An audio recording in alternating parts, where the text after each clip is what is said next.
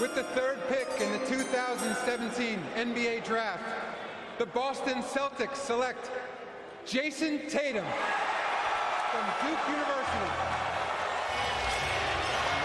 Inbound to Smart. Bounce past Tatum. Tatum puts up a three. Bang! Jason Tatum from downtown.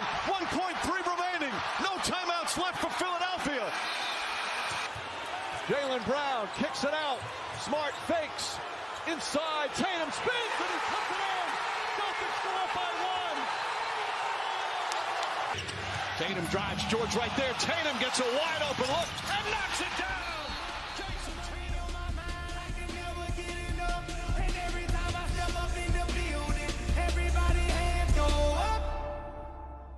And they stay there,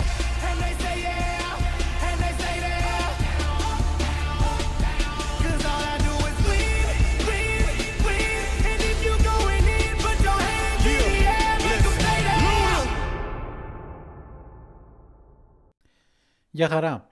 Είμαι ο Νίκος Καπετανάκης και μαζί θα κάνουμε παρέα στο τέταρτο επεισόδιο του podcast Celtics, των Boston Celtics Greek Supporters. Ακούσατε στα προηγούμενα τρία μας επεισόδια και για τον Jason Tatum και για τους Celtics και τη Λίγκα γενικά στο δεύτερο επεισόδιο που είχαμε καλεσμένο τον καλό φίλο Παύλο Καπάντα από τους μόνο NBA και στο προηγούμενο επεισόδιο την άποψή μας για το αν πρέπει οι φίλοι των Boston Celtics να είναι προβληματισμένοι για την εικόνα στα τελευταία παιχνίδια της ε, σεζόν. Σήμερα έχουμε έναν εξαιρετικό καλεσμένο και θα κάνουμε μια συζήτηση γενικά για το NBA, για την ομάδα του, αλλά εννοείται και για την ομάδα μας, τους Boston Celtics. Μαζί μας έχουμε το Θωμά από τον Αντωνόπουλο από το No It Ball. Θωμά, καλησπέρα. Καλησπέρα. Καλησπέρα και ευχαριστώ πολύ για την πρόσκληση. Εμείς ευχαριστούμε που μας κάνεις την τιμή να ε, αποδεχθείς την πρόσκλησή μας. Με το Θωμά θα κάνουμε μια πολύ ωραία κουβέντα γενικά για το NBA. Ε, εννοείται και για τους Celtics, δεν θα μπορούσε να γίνει κάτι άλλο στο κανάλι μας. Και θα συζητήσουμε και για τη δική του ομάδα. Θα σας πούμε παρακάτω ποια είναι, γιατί είναι λίγο πικραμένη η ιστορία για μας τους Celtics. Ε, ο Θωμάς να πούμε ότι έχει το podcast του Know It Ball και τη σελίδα στο Facebook. Ε, Θωμά, πόσο καιρό τρέχεις στο Know It Ball? Κοίτα, Νίκο, ε, το Know It Ball είναι ένα εγχείρημα το οποίο υπάρχει εδώ και περίπου ένα χρόνο. Ξεκίνησε σαν podcast τουλάχιστον. Ξεκίνησε πέρσι την Άνοιξη περίπου. Ξεκινήσαμε να μιλάμε στους τελικούς, παραδόξως, να γράφω μόνος μου. Και στη συνέχεια, ενώ έγραφα και έβλεπα ότι βγαίνει ωραίο μόνος, αποφάσισα ότι χρειάζεται και κάποιον δεύτερο ή κάποιον τρίτο, κάποιον φίλο, τέλος πάντων να γίνει πολύ καλύτερη συζήτηση από το να κάνει κάποιος solo κουβέντα. Και είπα σε έναν ε, συνοπαδό, συμφίλαθλο, πείτε το όπως θέλετε, τον, τον Warriors, ιντερνετικό μου φίλο, πολύ καλό, τον Αβιέρη τον Κανάτα, να, να έρθει και να γράψουμε μερικά επεισόδια. Και έτσι ο Αβιέρης έγινε και αυτός μεγάλο κομμάτι του podcast και ξεκίνησαμε γράφαμε μαζί με τα επεισόδια. Είχαμε ένα κενό, αλλά στους τελευταίους δύο-τρεις μήνες νομίζω έχουμε δείξει πολύ καλή συνέπεια και έχει λίγο να ζωοποιηθεί πάλι το ενδιαφέρον πάνω στο podcast. Εγώ να σου πω την αλήθεια, ξεκίνησα να σας παρακολουθώ από ένα podcast που είχατε κάνει για τους Celtics. Ε, τότε ξεκίνησα να σας- να παρακολουθώ βασικά από όλα σας τα, τα επεισόδια ε, και σιγά σιγά ε, πήγα και προς τα πίσω και που ουσιαστικά έχω ακούσει όλα στα επεισόδια από το ξεκίνημά σας, από πέρυσι από τους περσινούς τελικούς που λες, από το Celtics Warriors.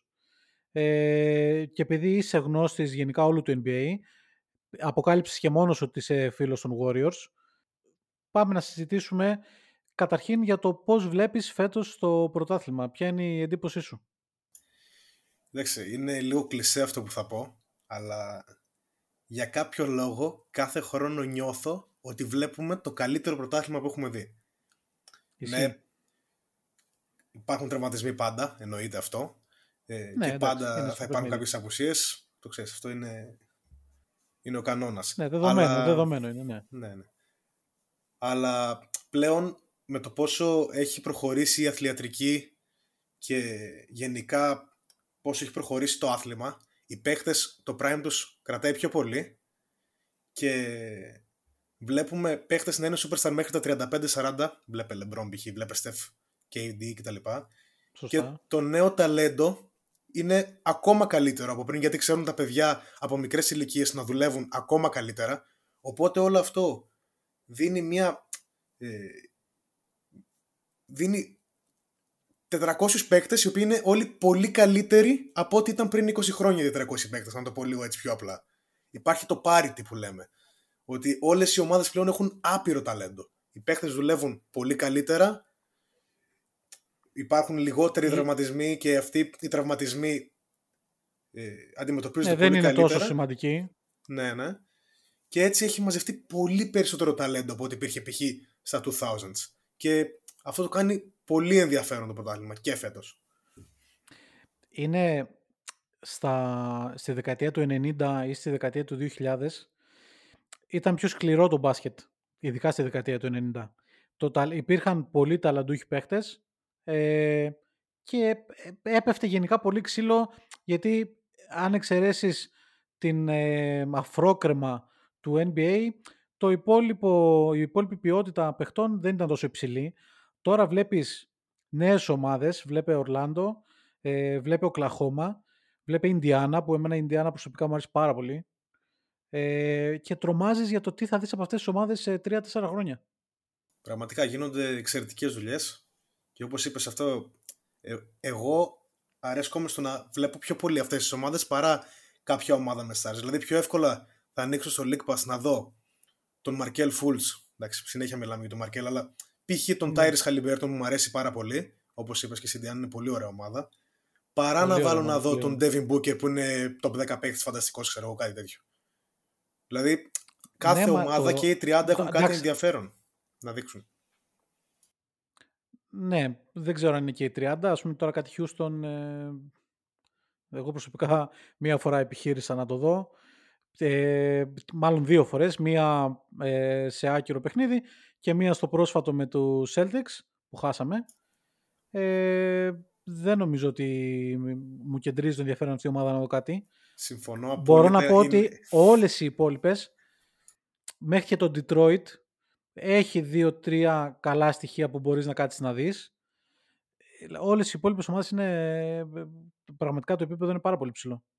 Και σκέψω ότι παράδειγμα το Σικάγο, το οποίο μιλάμε για ένα μέτριο Σικάγο ότι θέλει ανοικοδόμηση, ότι πρέπει να διαλύσει την ομάδα και να ξαναρχίσει το χτίσιμο από την αρχή, βλέπεις ότι στα τελευταία παιχνίδια έχει μπει play-in. Δε, εγώ προσωπικά δεν το αποκλείω και, και βάσει του προγραμματός του να προλάβει και τα play-off. Έκανε διπλωμή στη Φιλαδέλφια. Τι λες εσύ; Γενικά, όλες οι ομάδες, όπως είπαμε, έχουν το ταλέντο να κάνουν εκπλήξεις παντού να παίξουν όμορφο μπάσκετ. Και ειδικά όταν μια ομάδα όπως το Σικάγο έχει δύο παίχτες όπως ο Ντερόζαν και ο Λαβίν και γύρω τους μερικούς φανταστικούς ρολίστες όπως ο Καρούσο, ο Μπέβερλι, ο Βούσεβιτ που είναι κάτι παραπάνω από ρολίστες. Είναι Ναι. ακόμα και οι play-in ομάδες έχουν να δείξουν πάρα πολύ ωραία πράγματα. Το βλέπουμε και στη Δύση που γίνεται ο χαμός. Ο χαμός. Καλά, στη Δύση γίνεται το έλα να δεις και να θαυμάσεις. Είναι... Δεν ξέρω Δεν αν είναι ξέρεις πού θα καλό. καταλήξεις. Δεν Α. ξέρω αν είναι καλό αυτό, γιατί η ποιότητα της Δύσης είναι πολύ πεσμένη σε σχέση με άλλα χρόνια, θα το πούμε και στη συνέχεια. Ναι, και σε σχέση με την Ανατολή είναι πολύ... Ναι. Εγώ Επιτε- θεωρώ ότι είναι επιτέλους πολύ λίγο ψηλή. γύρισε το... ε, α, Αντιστράφηκαν οι ρόλοι. Ναι, ναι, εντάξει, έπαιξε ρόλο και η πτώση Lakers και Warriors θα δούμε αν είναι πτώση. ναι, ναι, εννοείται ότι μερικές ομάδες οι οποίες είχαν, ήταν πολύ δυνατές, έπεσαν και οι rebuilding ομάδες που ήρθε η ώρα να πρωταγωνιστήσουν δεν είναι τόσο μεγάλες αγορές και οι μικρότερες αγορές είναι πιο δύσκολο να λάμψουν. Οπότε βλέπεις ότι υπάρχει λίγο υπάρχει μια δυσκολία να βγει ένας πρωταγωνιστής από τη Δύση πέρα από τους Warriors π.χ. που πήραν πάλι πέρυσι το πρωτάθλημα. Ε, ποια θεωρείς ότι είναι η έκπληξη, η ευχάριστη έκπληξη της Ανατολής φέτος; Δεν είμαι μεγάλος φαν, αλλά δεν γίνεται να μην πούμε τους New York Knicks. Δηλαδή όλοι τους είχαν max ένα τη δέκατη θέση στα predictions πριν, τη, πριν την αρχή της σεζόν. Έχουν δείξει ότι είναι μια Ναι. πολύ δεμένη ομάδα. Ο Randall κάνει All-Star Season, All-NBA Season. Κάνει, κάνει, κάνει απίστευτα πράγματα. Δηλαδή αυτή η ομάδα είναι Απίστευτο. έναν καλό RJ Barrett μακριά από το να ελπίζει για Conference Finals, ξέρω εγώ. Αλλά θα δείξει Ναι, ναι, έχει... το πώς... Εντάξει, και ο, και ο Jalen Brunson είναι τρομερός Ναι, φέτος. είναι, φαντα... είναι ο καλύτερος παίκτης Τρομερός. ομάδας για μένα. Είναι ο καλύτερος. Ναι, ναι, ναι, είναι. είναι. Και ο Randall κάνει απίστευτα πράγματα. Και ο Josh Hart που προσθέθηκε τώρα σαν μια επιλογή από τον πάγκο είναι πολύ ποιοτική. Φανταστικός ρολίστας ο Josh Hart. Και η αλήθεια είναι ότι το σκέφτηκα, λέω, πώς δεν δώσαμε εμείς κάποιο second round pick ή τέτοιο να πάρουμε το, το Josh Hart. Θα ήταν πολύ warriors παίκτης. Ναι, ισχύει. Και, και ευτυχώς που δεν έγινε. Ναι. Πώς, Και- πώς τους βλέπεις τους Warriors? Είναι μια πολύ κακή σεζόν. Όχι, δηλαδή το ρεκόρ είναι κομπλέ. Κάποιοι αγώνες ήταν αρκετά καλοί από την ομάδα. Ο Στεφ Κάρη είναι τρομερός Και φέτος, ναι. και φέτος. Δείχνει να, σαν, το, σαν το καλό κρασί που λέμε. Όσο μεγαλώνει τόσο καλύτερος γίνεται. ναι. Αλλά υπάρχει αυτό που λέγεται στο, στο fanbase και γενικά στα media, αυτή η ασοβαρότητα. Δηλαδή, δεν είναι καθόλου μα καθόλου σοβαρή ομάδα. Σαν να είναι 82 αγώνες hangover από το ε, πρωτάθλημα που πήραν τον ε, προηγούμενο Ιούνιο. Το personnel Ε, σε άλλαξε. Ανησυχεί, σε ανησυχεί η εικόνα αυτή ή θεωρείς ότι μπαίνοντας στα play-off θα δούμε τους κλασικούς Lakers, το, ε, συγγνώμη, Warriors; Όχι απλά με ανησυχεί, θεωρώ ότι δεν υπάρχει καν ε, δυνατότητα contention αυτή τη στιγμή. Γιατί όταν μια ομάδα επί 80-70 αγώνες είναι πραγματικά στη μέση, στη μέση, 15ο net rating εδώ και στα 50 αγώνες σερί. Ε, Ναι. δεν, δεν έχει δείξει κάποια. Δηλαδή πέρα από τα εντός έδρας μάτς, που α- άλλη αρρώστια και αυτή, με τα εκτός έδρας. Ε, ε, εντάξει, δεν νομίζω ότι μπορεί αυτή η ομάδα να κάνει content, ειδικά χωρίς τον Andrew Wiggins. Είναι τρομερή απώλεια. Καλά, εννοείται ότι χωρίς το Wiggins δεν νομίζω και εγώ ότι είναι για κάτι παραπάνω. Ε, θα χάσει, θεωρείς, τα play-off. Βασικά είναι και μια κατάσταση τώρα με το Wiggins που δεν ξέρεις και τι συμβαίνει. Ναι, αυτό είναι η αλήθεια, συζητήθηκε αρκετά και εγώ γενικά είμαι σύμφωνος με τη στάση της ομάδας, των παικτών και όλων ε, τριγύρω από την κατάσταση. Ναι, πρέπει, σίγουρα, να, εννοείται. πρέπει να δώσουμε στο- στον άνθρωπο αυτόν ε, την ιδιωτικότητα που θέλει να τη σεβαστούμε μάλλον και να κάνουμε λίγο υπομονή μόνο, να, μόνο θετική ενέργεια να τους στείλουμε ό,τι και να έχει εντάξει βγήκαν κάποιες φήμες Ε, οι ναι, οποίες είναι εννοείται. αστείες, αστείες δηλαδή βγήκε ένας, ε, ένα TikTok account που είχε όνομα user 252 κάτι νούμερα έβγαλε ένα βιντεάκι και όλο το NBA, Twitter και τα media γενικά έκαναν ε, blow up λες και είπε την αλήθεια για τέτοιο, για τους εξωγήινους. Καλά, που και να ισχύει δεν μας φεύγει και λόγος. Ακριβώς. Και ναι, δεν εννοείται. υπάρχει τώρα και κανένας λόγος να... Εντάξει, απλά θέλει λίγο σεβασμό σε αυτό το κομμάτι. Οι Warriors, ε, μιας και το είπες, είναι η πρώτη ομάδα στην ιστορία του NBA που προέρχεται από πρωτάθλημα και στην ε, απο- αμέσως επόμενη σεζόν έχει, και έως τώρα τουλάχιστον, 28 εκτός έδρας ήττες. Ναι, γενικά δεν μπορώ να το ψυχολογήσω αυτό με την εντός έδρας και εκτός έδρας διαφορά. Η ομάδα εκτός έδρας είναι που είναι ασόβαρη γενικά, γίνεται ακόμα πιο ασόβαρη, γίνεται tanking ομάδα. Ό,τι και να γίνει, ο αντίπαλος γράφει 120 πόντους. Ε, έχουμε το, οι Warriors έχουν το δεύτερο χειρότερο ποσοστό αντιπάλου στο τρίποντο εκτός έδρας. Πρώτοι είναι οι Spurs που κάνουν ε, τις 20 σερίτες Ναι. όποτε θέλουν, τανκάρουν. Και νομίζω πάνω από 40% τρίποντα τρώνε οι Warriors φέτος εκτός έδρας. Αυτό είναι, είναι ανεπίτρεπτο για μια ομάδα που θέλει να μπει playoff, όχι πόσο μάλλον να κάνει contention. Και γενικά υπάρχει μια έλλειψη εμπειρίας και εντάξει, δεν θέλω να το λέω γιατί ποιος είμαι εγώ να κρίνω, αλλά είναι, φαίνεται να είναι πιο χαμηλό το IQ του συνολικού, του συνόλου φέτος από πέρσι. Που είχαμε τον Ότο Πόρτερ Τζούνιορ, τον Νεμάνια Μπιέλιτσα, τον Γκάρι Πέιτον ε, ενεργό κτλ. Οι νέοι παίκτες, όπως π.χ. ο Άντωνι Λάμπ, τον οποίο Άντωνι Λάμπ τον μισώ, τον μισώ για αυτά που έχει κάνει έξω από τον μπάσκετ, όχι για τον μπάσκετ. Ναι, ναι. Ε, μιλά... Και ο Τζαμάικαλ Γκριν δεν είναι έξυπνοι παίκτες μπάσκετ. Απλά αυτοί είναι αθλητικοί παίκτες, κάνουν κάποια πράγματα σωστά, δεν είναι έξυπνοι, έξυπνοι παίκτες που θέλει ο Κερ στο σύστημά του και αμυντικά και επιθετικά. Ναι, δεν είναι παίκτες Κερ. Ακριβώς. Και Ακριβώς. μου κάνει εντύπωση. Καλά, και δεν, εντάξει, δεν έχει άλλες επιλογές τώρα. Δηλαδή το JaMychal Green ποιος μπορεί να πάρει τα λεπτά του Τζαμάικαλ Green στους Warriors; Γενικά το concept ήταν να βγουν μπροστά ο Moses Moody, ο, ο Κουμίγκα και ο Wiseman. Να πάρει ο Wiseman Ναι. τα λεπτά του backup ψηλού και ο Τζαμάικελ Γκριν να είναι σε φάση τρίτος ψηλός όποτε χρειαστεί. Ο, ο Lamb να είναι ένας 15ος παίκτης ή ένας τύπου Lamb και ο Moody να παίζει τα λεπτά του Lamb. Αλλά πέρα από τον Κουμίγκα που στα τελευταία μάτς και τους τελευταίους τρεις μήνες είναι φανταστικός, πέρα από τον Κουμίγκα οι υπόλοιποι μικροί ήταν πολύ κατώτεροι των περιστάσεων.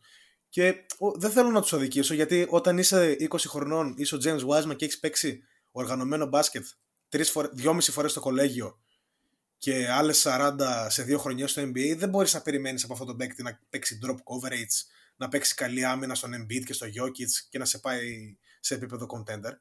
Αλλά ε, φταίει και αυτός. Εντάξει, φταίει, ότι, φταίει που παίζει. Κατάλαβες. Δεν, φταίει αν αυτοί που Ναι. τον έβαλαν να παίξει τόσο πολύ.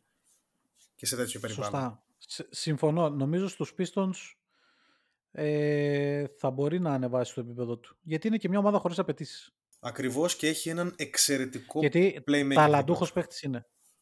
Είναι, είναι πάρα πολύ. Ταλαντούχος παίχτης είναι, απλά το μπασκετικό του IQ, αυτό που έλεγες πριν, δεν είναι για- αυτή τη στιγμή τουλάχιστον για ομάδα πρωταθλητισμού. Δηλαδή στην άμυνα δεν ξέρει ε, που, σε ποια θέση να πάρει. Ε, υπάρχουν περιστροφές, υπάρχουν αλλαγές στο screen και τον βλέπεις είναι χαμένος κάπου σε μια γωνία. Ναι, Είναι, είναι εκείνο το gif με τον, ε, με τον Τραβόλτα που είναι, πα- πάει πέρα δόθε. Ναι. Αυτός είναι ο Wiseman στην άμυνα. Ναι, σωστά. Ε, μια σημείωση γιατί ξέχασα να το αναφέρω γιατί μιλήσαμε λίγο για την άμυνα των Warriors. Πολύ Ναι. σημαντική η απουσία του Mike Brown που πήγε στους Kings και κάνει εξαιρετική δουλειά. Αυτά που έκανε, ο, ο- γιατί στο, στο NBA γενικότερα υπάρχει μια φιλοσοφία ε, πολύ αντίθετη από αυτή της, ε, του ευρωπαϊκού μπάσκετ. Είναι, είναι πιο πολύ όπως είναι οι Άγγλοι προπονητές που δεν είναι αυτός που θα πάρει όλες τις αποφάσεις, είναι ο manager της κατάστασης. σωστά Ο head, σωστά. coach, ο head coach είναι σαν τον general manager του αγωνιστικού κομματιού, δηλαδή των κινήσεων. Και ο Ναι. Mike Brown πέρσι ε, ήταν ένας, και γενικά όλα τα χρόνια που ήταν στους Warriors, ένας εξαιρετικός defensive coordinator όπως, λέμε στο, όπως λένε στο NFL, στο, στο rugby, στο football.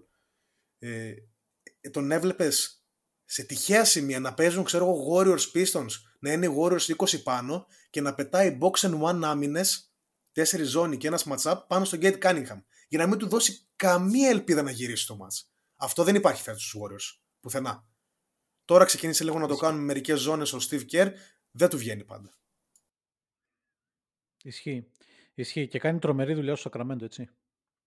Coach of the year για μένα, ξεκάθαρα. Coach Ναι, of the year. ε, κοίταξε, λόγω τώρα και του podcast στο οποίο βρισκόμαστε, βάζουμε λίγο και το Μαζούλα στη συζήτηση. Εννοείται, αυτοί οι δύο είναι. Αλλά ο Μπράουν, ε, αν δεν ήμουν Celtics, εγώ θα τον ψήφιζα. Το Σακραμέντο παίζει τρομερό μπάσκετ. Επιθετικά είναι, είναι και η πρώτη επίθεση, στο, η καλύτερη επίθεση στο, σε όλη τη λίγα. Πετάει φωτιές και χαίρεσαι να τους βλέπεις. Έχει Πραγματικά. αναβαθμίσει πάρα πολλοί παίχτες ο Σαμπόνις, Φόξ. Είναι, είναι τρομερή ομάδα. Και να σου πω την αλήθεια, γιατί να πούμε ότι το επεισόδιο τώρα το γράφουμε 5η 23 Μαρτίου βράδυ, δύο μέρες μετά τη νίκη των Celtics μέσα στο Σακραμέντο, το οποίο παιχνίδι το φοβόμουν πάρα πολύ. Θα πίστευα πολύ στην νίκη των Kings, απλά επειδή ασχολούμαι και αρκετά με το στοίχημα στο NBA, ε, οι, οι Kings ήταν σε, σε back-to-back, γι' αυτό δεν πίστεψα ότι, στιγμή Ναι. ότι μπορούν να πάρουν το παιχνίδι. Και κέρδισαν οι Celtics σε Τόσο τέλει πολύ εύκολο. εύκολα. Κοίτα, να σου, να σου πω την αλήθεια, γιατί και εγώ τώρα παρακολουθώ στοίχημα, ε, νίκη Celtics έπαιξα. Ε, αλλά δεν περίμενα τόσο εύκολη νίκη. Όταν είσαι σε τόσο καλή ομάδα, παίρνεις τόσες εύκολες νίκες. Θα λέγει κανείς. Σε, σε ευχαριστούμε. Λοιπόν, και μιας και ξεκινήσαμε να μιλάμε για Celtics, πάμε λίγο να ε, επεκτείνουμε την κουβέντα επί της ομάδας της Βοστόνης. Ποια, πώς έχεις δει μέχρι τώρα την ομάδα στο πρωτάθλημα; Γενικά και εγώ και οι υπόλοιποι fans και τα media παρακολουθήσαμε νομίζω πολύ περισσότερη Βοστόνη στην αρχή της σεζόν παρά τώρα. Υπάρχει ένα gap 20-30 αγώνων που δεν μιλάει κανένας για τους Celtics. Κανένας απολύτως λες και τους έχουμε ξεγράψει. Από τη μία το καταλαβαίνω γιατί δεν είναι τόσο ελίτ όσο ήταν και οι Bucks τους έχουν ξεπεράσει σε, σε δυναμική, ειδικά σε φόρμα. Α- αλλά το ταλέντο και η ποιότητα ομάδας παραμένει εκεί. Οπότε θα έπρεπε να υπάρχει το buzz ακόμα. Ο Tatum για μένα μόνο λίγο στην αρχή ήταν στο MVP race. Οπότε δικαιολογημένα δεν υπάρχει πλέον συζήτηση. Ε, και γενικά αυτό που είπα, είδα στην αρχή μερικά παιχνίδια και από τότε βλέπω ελάχιστα. Όχι τόσο πολύ όσο βλέπω άλλες ομάδες στη Λίγκα. Η αλήθεια είναι ότι οι Celtics, εντάξει, το Οκτώβρη-Νοέμβρη ήταν εξωπραγματικοί. Ε, Δεκέμβρη έκαναν κάποιες ήττες, αλλά είχαν την ε, νίκη με τους Bucks και στο Γενάρη μπήκαν δυναμικά.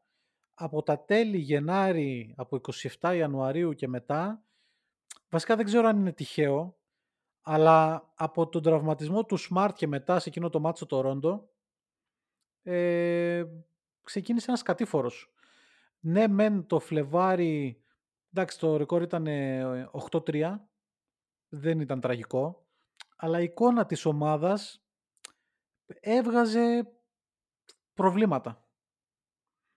Δηλαδή έβλεπες επιθετικά ότι η ομάδα έτρωγε κάτι σκαλώματα, ε, αμηχανίες να το πω, που δεν το περίμενες, γιατί ξεκινώντας το πρωτάθλημα ήταν η καλύτερη επίθεση στο πρωτάθλημα μαζί με το Σακραμέντο. Αμυντικά δεν ήταν τόσο καλή αρχικά, το έχει βελτιωθεί βέβαια συνέχεια πάρα πολύ.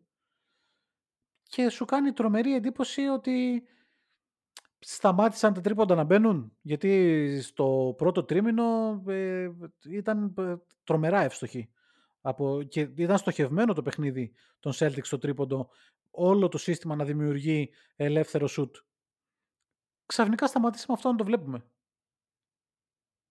Γενικά οι Celtics, όπως βλέπουμε, είναι μια ομάδα που, όπως είπες, ψάχνει πάρα πολύ το τρίποντο. Ακόμα είναι δεύτερη σε προσπάθειες στη Λίγκα, ανά αγώνα. Πρώτη είναι οι Warriors εννοείται. ναι, εντάξει. το ξέρουμε αυτό. Ε, και δεν, ε, δεν σταμάτησαν να μπαίνουν το τρίποντο. Είναι ακόμα πολύ καλό. Δηλαδή, όταν παίρνεις τις δεύτερες παραπάνω προσπάθειες και έχεις το έκτο καλύτερο ποσοστό, είσαι σε πολύ καλό σημείο. Είσαι ίσως η καλύτερη shooting ομάδα στη Λίγκα. Σαν ομάδα. Γιατί σαν μονάδες δεν είναι. Ε, Ποιο ήταν το πρόβλημα της εικόνας των Celtics Φλεβάρι-Μάρτι. Πού εντοπίζεις εσύ το πρόβλημα; νομίζω στο, στο ότι ο Ρόμπερτ Williams δεν είναι διαθέσιμος σχεδόν ποτέ. Δεν ξέρω τι γίνεται με τον Ρόμπερτ Williams. Μπαίνει με minutes restriction, είναι τραυματίας, μετά χάνει ένα μήνα, μετά μπαίνει, παίζει πέντε μάτς σε δεν, δεν μπορώ να καταλάβω. Είναι πάρα πολύ injury prone και είναι πολύ σημαντικό κομμάτι για τους Celtics γιατί πραγματικά δεν έχουν άλλο ψηλό. Ο, ο Χόρφορντ είναι φανταστικός για την ηλικία του, αλλά Ναι, δεν, δεν, κάνει- δεν θα δεν δώσει κάνει την rim, ίδια rim δουλειά. protection. Ναι, ακριβώς, ακριβώς. Ναι, ναι, ναι, ναι. Δεν είναι για αυτή τη δουλειά. Δεν Ναι, είναι, είναι για τη πολύ δουλειά διαφορετικός του, παίκτης. του Time Lord.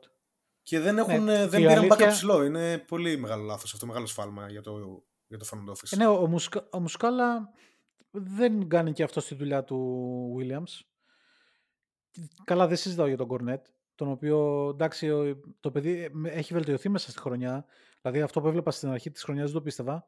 Έχει βελτιωθεί και στο επιθετικό κομμάτι, αλλά σίγουρα δεν είναι για το επίπεδο αυτό και για το να, παίρνει, να είναι το βασικό backup του Williams. Μπορώ να σου πω ότι πιο πολύ με πείθει ο Γκρίφιν για τα λεπτά που δίνει και με την εμπειρία του. Και εγώ το ίδιο. Συμφωνώ. Γιατί ο Γκρίφιν, σ- παράδειγμα το παιχνίδι με τη Φιλαδέλφια στη Βοστόνη, το δεύτερο παιχνίδι, που είχε πολλές απουσίες, ε, είχαν πολλές απουσίες οι Celtics, ξεκίνησε η Φιλαδέλφια με ένα 8-0 και ξεκίνησε ο Γκρίφιν τα τρίποντα και είχε ξεκίνησε με 4 στα 4, κάτι τέτοιο, και ουσιαστικά ξεκίνησε μόνος του την αντεπίθεση των Celtics. Ναι, ο Γκρίφιν μπορεί να δώσει πολύ ποιοτικά λεπτά και ειδικά στα playoff. Βέβαια θα δείξει με το πόσο worst είναι.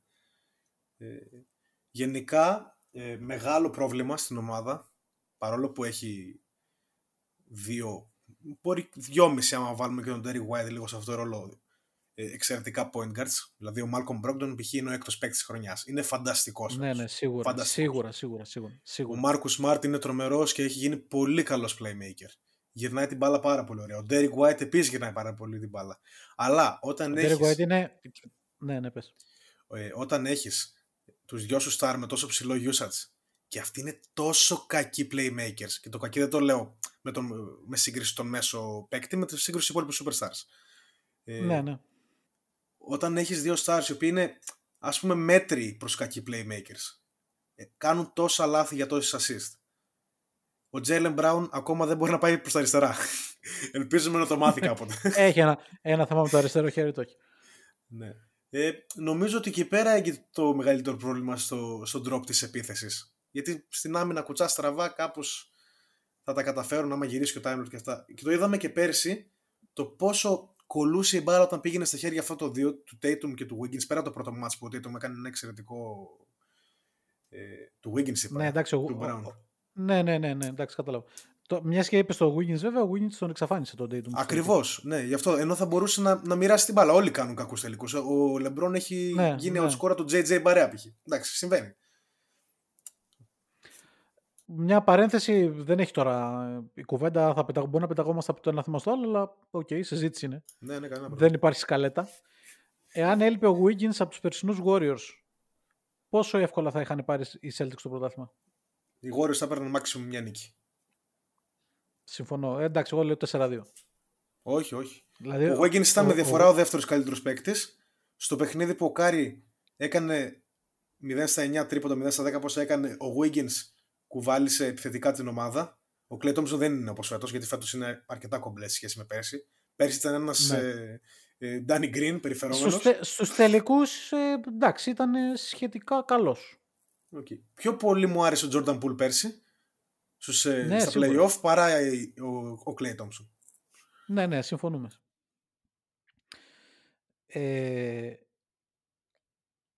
το- σχετικά με αυτό που λέγαμε πριν για το κακή σε εισαγωγικά playmakers είναι ο Tatum και ο Brown.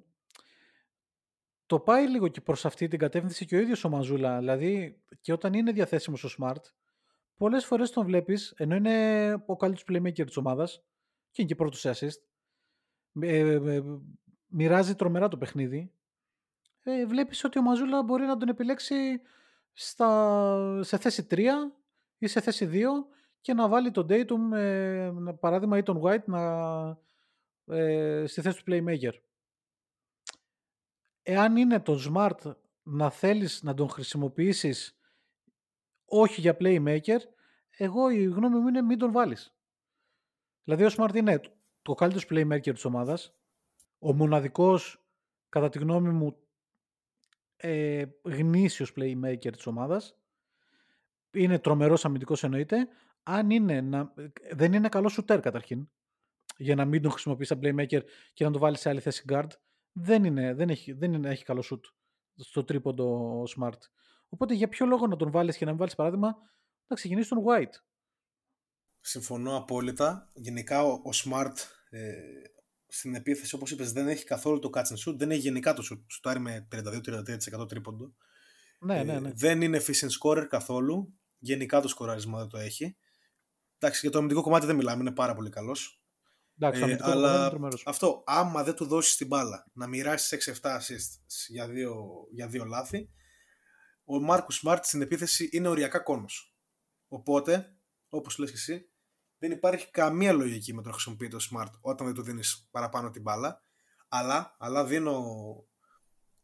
Ε, δηλαδή, καταλαβαίνω τον, ε, τον coach Μαζούλα γιατί ίσως το κάνει τώρα στη regular αυτό δίνει τόσο πολύ την μπάλα στον Tatum για να ξεκλειδώσει και αυτή την πτυχή του Tatum.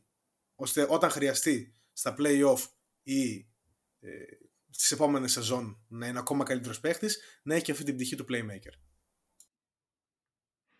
Σε ανησυχεί, καλά σίγουρα δεν σε ανησυχεί, θα σε ανησυχούσε αν ήσουν φίλος στο Celtics κάτι ε, από την τωρινή εικόνα εν ώψη της post-season; Το baller mentality των Tatum και Brown το, αυτό το γράφω τα στατιστικά μου και δεν είμαι τόσο πολύ winner στα play-off, δεν ξέρω πώς θα μεταφραστεί, αν και πέρσι πήγαν τελικούς εννοείται.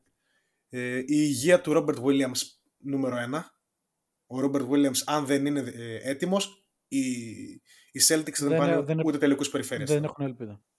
Εντάξει, Ναι. τελικούς περιφέρειες θα πάνε. Άμα είναι δεύτερη, Ε, λέω ε, εγώ. δεύτερο seed ή τρίτο και παίξουν στο δεύτερο γύρο με τη Φιλαδέλφια χωρίς να είναι υγιής 100% ο Robert Williams, πιστεύω η Φιλαδέλφια θα περάσει. Δεν ε, υπερεκτιμούμε λίγο τη Φιλαδέλφια. Εγώ έχω αυτή την αίσθηση. κάνει, εντάξει, κάνει τρομερή χ- ε, χρονιά και ειδικά στους τελευταίους 20 αγώνες και ο Embiid είναι καταπληκτικός. Ε, αλλά έχοντας ξαναδεί τη Φιλαδέλφια των προηγούμενων χρόνων, δεν ε, το έχουμε ξαναδεί το έργο. Θα σε διορθώσω λίγο. Έχω, έχοντας δει τον Doc Rivers στον προηγούμενο playoff runs. ναι, ναι. Δεν το έχουμε ξαναδεί το ναι, έργο. ναι, ναι. Ε, Έστω έτσι. Ναι, καταλαβαίνω το point σου, αλλά η Φιλαδέλφια έχει Κα- μια κάνει- πολύ κάνει μεγάλη πολύ- διαφορά. Τον James Harden. Δεν είχε ποτέ James Harden. Και πέρσι είδαν ο Embiid τραυματίας με τους Heat, γι' αυτό δεν τους είδαμε πλήρης. Ο James Harden φέτος κάνει μια χρονιά που παρόμοια στατιστικά είχε μόνο ο MVP Magic Johnson. Μόνο αυτός. Και πάλι με καλύτερο τρίποντο Harden. Εντάξει, όχι την ίδια αμυντική απόδοση, αλλά Ναι. επιθετικά τουλάχιστον. Είναι ο καλύτερος playmaker στη λίγα μετά το Jokic για μένα. Και τον ε, Λούκα είναι οι τρεις καλύτεροι. Και έχει πάρει τον Embiid του δίνει πάρα πολλά καλά αυτιάκοπα με πάσει στα σωστά σημεία. Έχουν βρει πολύ καλή χημεία. Έχουν έναν Μάξι τον οποίο Εντάξει, πότε είναι το τον βάζουν από τον καλύτερο πάγκο. pick and roll της λίγας. Εννοείται, εννοείται. Έχουν έναν Μάξι τον οποίο πότε το βάζουν από τον πάγκο, πότε βασικό δεν έχει καμία διαφορά. Βάζει 15 με 20 πόντους. Ο Τομπάια, αν ξεχάσουμε το πόσα λεφτά παίρνει, είναι ο τέλειος ρολίστας για τη θέση 3 εκεί πέρα. Και έχουν και ρολίστες πλέον. Έχουν παγκίτες. Έχουν τον Young ε, στα forward, πολύ καλό shooter. Θα, θα παλέψει γενικά, θα κάνει πολλά hustle plays. Έχουν πολύ καλό guard που παίζει πολλές φορές θέση του Μάξι, τον DeAntoni Melton. Πιστεύω ο Melton είναι από τα πιο υποτιμημένα guard στη λίγα και από τους καλύτερους αμυντικούς σε εκείνη τη θέση. Έχουν ένα μεγάλο θέμα κι αυτοί. Το ίδιο με τους Celtics. Δεν έχουν backup ψηλό. Ο backup ψηλός είτε πάρει τον Χάρελ είτε τον ε, Paul Reed και οι δύο είναι πολύ κακοί φέτος. Πολύ κακοί. Ναι, είναι κά- κάτω του μετρίου. Ακούω όλα αυτά που λες, αλλά είναι ένα βασικό σημείο, το οποίο το είπες, αλλά το, θε- το εγώ προσωπικά το θεωρώ πάρα πολύ. Ο Doc Rivers.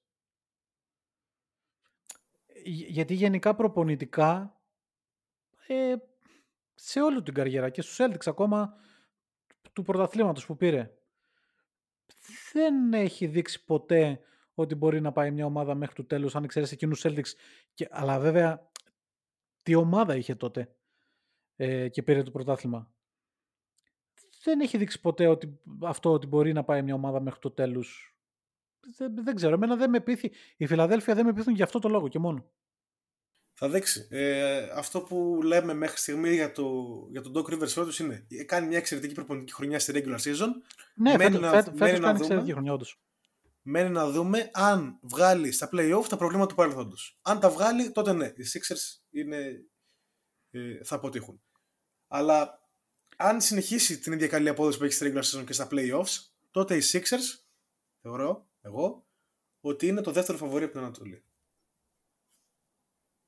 Πίσω εννοείται από τους Milwaukee Οπότε- Bucks ε, εννοώ. ναι, ναι, εντάξει, θα, θα μιλήσουμε και για τους Bucks. Απλά τους αφήνω τελευταίους γιατί ναι, έχουμε την ίδια άποψη. Εγώ θα εξακολουθώ να διαφωνώ. Μπορεί να είναι και συναισθηματικό το θέμα. Δεν νομίζω ότι η Φιλαδέλφια μπορεί να μπει ανάμεσα σε Bucks και Celtics. Ε, και γιατί, για παράδειγμα, να σου το πω αλλιώς, προ- προσωπικά προτιμώ ε, να παίξουν οι Celtics ε, με τη Φιλαδέλφια παρά με τη Νέα Υόρκη στα playoff. Ή και με το Cleveland ακόμα. Hot take. Cleveland την αγαπώ πάρα πολύ την ομάδα. Θα Κι εγώ ήθελα την να αγαπώ. μιλήσουμε λίγο. Ναι, ναι, ναι, θα Ε, μιλήσουμε. Κοίταξε. Αυτό είναι πολύ hot take που είπες τώρα, γιατί εντάξει, είπαμε. Ναι, καταλαβαίνω ότι το ματσάρισμα και το, το πώς ματσάρεις με μια ομάδα παίζει το, μεγάλο το- ρόλο, Το, το, αλλά το, μα- το ματσάρισμα με τη Φιλαδέλφια είναι πολύ ευνοϊκότερο από ότι με τη Νέα Υόρκη. Ανεξάρτητα το τι έχει γίνει φέτος στα μεταξύ μας παιχνίδια, έτσι. Αλλά θεωρώ πολύ σκληρή και δ- ε, δύσκολα να καταβάλεις μια ομάδα σαν τη Νέα Υόρκη. Η, τη Φιλαδέλφια, λι- αν την πας λίγο στο συνέστημα, να σου το πω έτσι, ε, νομίζω ότι την κερδίζεις. εντάξει, ναι, άμα το πας με τα intangibles, ναι, θα μπορούσες να κάνεις ένα case για, τα, για τους παίκτες της Φιλαδέλφια που είναι λίγο, λίγο περίεργοι χαρακτήρες σε αυτό το κομμάτι. Ε, Ναι. Αλλά εντάξει, δεν νομίζω ότι υπάρχει καμία σύγκριση σε κανένα επίπεδο με τη Νέα Υόρκη, ούτε, ούτε σε αυτό. Δηλαδή, Όχι, όχι. ποιοτικά σαν ε, roster, σαν ομάδα κτλ. δεν έχουν σχέση. Εγώ θεωρώ ότι το ματσάρισμα με τη Νέα Υόρκη για τους Celtics ε, είναι δυσκολότερο από το ματσάρισμα με τη Φιλαδέλφια. OK, OK. Μ' αρέσει, είναι, είναι hot Ελα- take, μ' δηλαδή, πρόσεχε, θα σου το πω αλλιώς. Εγώ θεωρώ καταρχήν ότι η τελική της Ανατολής είναι Bucks Celtics. Εάν δεν ήταν η πρώτη θέση να κρίνει το πλεονέκτημα έδρας στους μεταξύ τους τελικούς, που είναι από τις λίγες χρονιές που θεωρώ ότι η πρώτη θέση στην κανονική διάρκεια στην Ανατολή έχει τρομερή σημασία. Εάν δεν ήταν αυτό το διακύβευμα, ε, δεν θα, θα προτιμούσα οι Celtics να μην βγουν πρώτοι, γιατί αν βγουν πρώτοι υπάρχουν πολλές πιθανότητες να πέσουν ε, σε Νέα Υόρκη. Ε, συμφωνώ για αυτό που λες. για το Μπο- νούμερο μπορεί ένα να είμαι seed. πολύ υπερόπτης, μπορεί, ε, οκ, δεν ξέρω. Ως προς τη Φιλαδέλφια ε, δεν με πείθει γενικά. Δηλαδή, καταρχήν ξεκίνησε πάρα πολύ άσχημα τη χρονιά, οκ, βελτιώθηκε τρομερά μέσα στη σεζόν. Αλλά και πάλι δεν νομίζω ότι μπορεί να αποτελέσει εμπόδιο για τους Celtics. Είναι τρομερός ο Embiid. Είναι πολύ καλός ο Harden. Ο- Τον Embiid θεωρώ δύσκολα ε, μπορεί να τον ε, εκμηδενίσει σε εισαγωγικά η άμυνα των Celtics. Ε, τον Harden ε, ε, νομίζω ότι άμα βάλεις πάνω του το Smart και του παίξεις μια έξυπνη άμυνα μπορείς να τον περιορίσεις πολύ ε, και χωρίς τον Harden ο Embiid δίνω πάρα πολλές πιθανότητες να είναι ο Embiid και γενικά η Φιλαδέλφια των προηγούμενων χρόνων στα play-off. ΟΚ, άρα ποντάρεις στην, ε, στην, ας πούμε, όχι ανικανότητα, αλλά στην, στις αποτυχίες του Doc Rivers στο, στο play-off και στο ότι ο Harden πλέον δεν είναι το ίδιο όπως παλιά, οπότε ο Embiid θα μείνει με έναν αντίστοιχο Ben Simmons. Εντάξει, όχι το. Όχι, Ναι, είπαμε. όχι, ε, τόσο για να στραφε- παράψουμε. όχι τόσο στραφωμένο. Εντάξει, όχι, δεν το πήγα τόσο μακριά. Ε, εντάξει, ο Χάρντερ είναι- κάνει πολύ καλή χρονιά. Δεν ξέρω τι θα, πώς θα κλείσει χρονιά. Και είναι και περίεργο και το σημείο που φορμάρεται η Φιλαδέλφια. Την χάνει να συμπέσει με την περίοδο του ντεφορμαρίσματος των Celtics. Το ίδιο ισχύει και για τους Bucks. Και νομίζω ότι περισσότερο γι' αυτό σταματήσαμε να μιλάμε για τους Celtics, αυτό που είπες πριν. Γιατί την περίοδο που οι Celtics, το Φλεβάρι ας πούμε, δεν έκαναν ε, τίποτα τραγικά πράγματα. Είχαν ένα ρεκόρ 8-3. ΟΚ. Αλλά πέσανε πάνω στο 16-0 των Bucks. Πέσανε σε μια τρομερή Φιλαδέλφια. Ε, και εντάξει, είναι λογικό η συζήτηση να πάει προς τα εκεί. Και θεωρώ ότι έκανε και καλό εν τέλει στους Celtics. Εγώ προσωπικά είμαι αισιόδοξος. Περισσο... Έχω ξαναυπάρξει αισιόδοξος σε ανάλογες περιπτώσεις μέσα στη χρονιά. Αυτή τη φορά είμαι περισσότερο αισιόδοξος από όλες τις άλλες ότι η ήττα μέσα στη Γιούτα από τους Jazz ε, αφύπνισε την ομάδα. Και νομίζω ότι οφείλεται σε πολύ μεγάλο βαθμό και η νίκη μέσα στο Σακραμέντο. Οφείλεται σε αυτό και από τις δηλώσεις των παιχτών το καταλαβαίνω και από την ομιλία του Χόρφορντ στα αποδητήρια που είπε ε, με λίγα λόγια στους ε, συμπαίκτες του ότι νομίζω ότι πρέπει να καταλάβουμε για ποιο λόγο είμαστε εδώ και με τις ε, δηλώσεις του Jalen Brown μετά το παιχνίδι στο, στο Σακραμέντο που είπε ότι μετά από καιρό αναγνωρίζω πραγματικά αυτή την ομάδα. Ε, αυτό που λες για το recency bias ισχύει πάρα πολύ. Δηλαδή το σκέφτηκα κι εγώ από μέσα μου σαν λόγο για τον οποίο δεν μιλάμε πλέον για τους Celtics.